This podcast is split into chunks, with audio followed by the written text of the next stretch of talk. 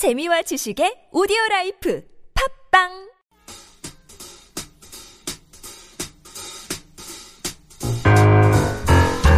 sharing inspirational and motivational quotes and excerpts from great books to brighten up your Sunday.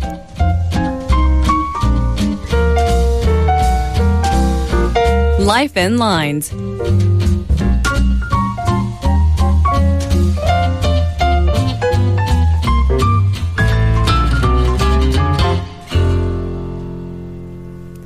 It is time for Life in Lines. On Life in Lines, we take a closer look at excerpts and quotes from classics we've heard of but never actually read. Each week, we'll look at different books following a monthly theme. The theme for this month is recipes in time for the holidays. The second item on the menu comes from How to Cook a Wolf, a cookbook and food essay collection by MFK Fisher.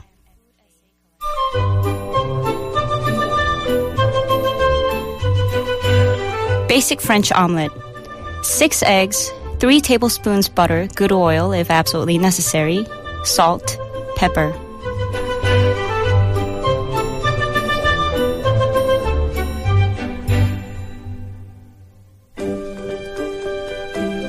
Be sure that the frying pan, 8 or 10 inches, is smooth on the inside. Heat the butter in it until it gives off a nutty smell but does not brown. Roll the pan to cover the sides with butter. Beat eggs lightly with a fork, add seasoning, and pour into pan.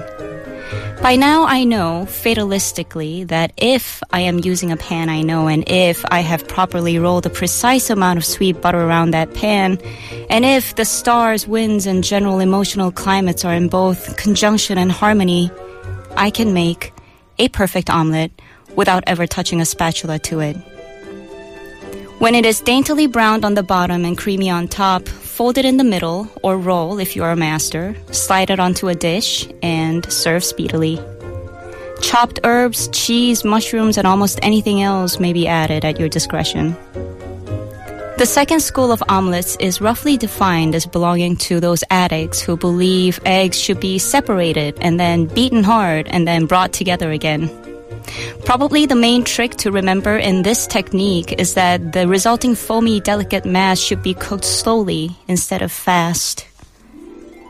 If this is done, it will, quote, stand up firm and proud instead of collapsing like a tired horse, says Mrs. Matza. And she is right.